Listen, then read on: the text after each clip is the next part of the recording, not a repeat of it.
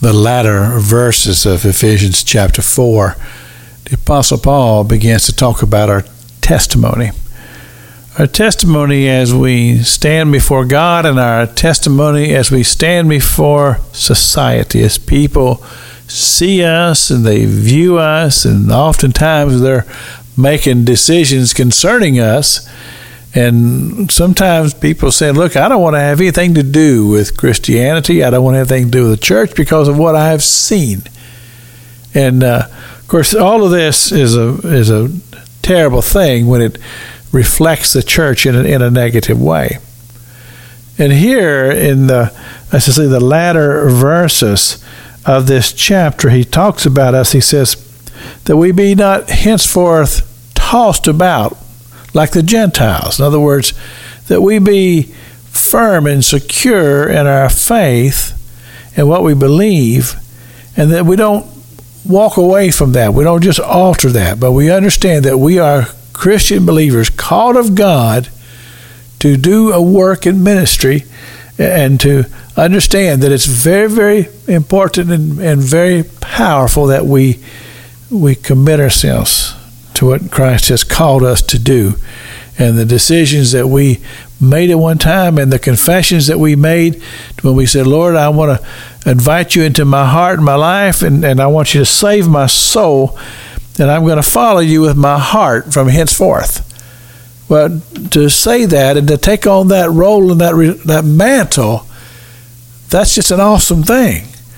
And so, as a result of that, there has to be the understanding that hey, this is for real, and this is for keeps. And uh, and I, not only am I a person who says, well, I'm I'm saved now, so I can just sit down over here and, and uh, do nothing till it's time for me to go home to glory. No, that's not the concept at all. But now I have joined what Christ refers to as the great harvest.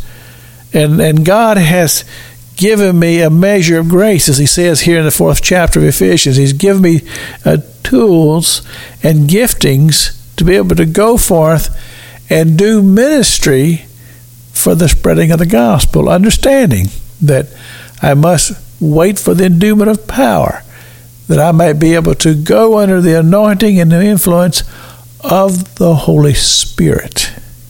But understand how important it is that I engaged and I engaged in the work and I'm engaged in the harvest and I'm I'm out there and I'm and I'm, and I'm walking as he said in the very first verse of this chapter walking worthy of my vocation wherewith I am called and endeavoring to keep the unity of the faith and my responsibility to share my faith to the world.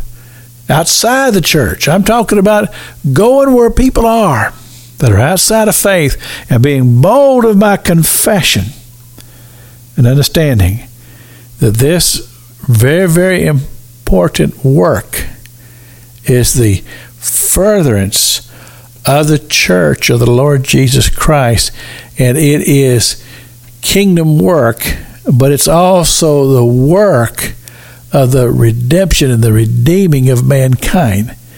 That people would not go to this place that we described earlier in the week called Hades or hell, but they would go forever with Christ, where Christ is forever in our eternal existence. This is Pastor Jack King with the gospel on the radio broadcast.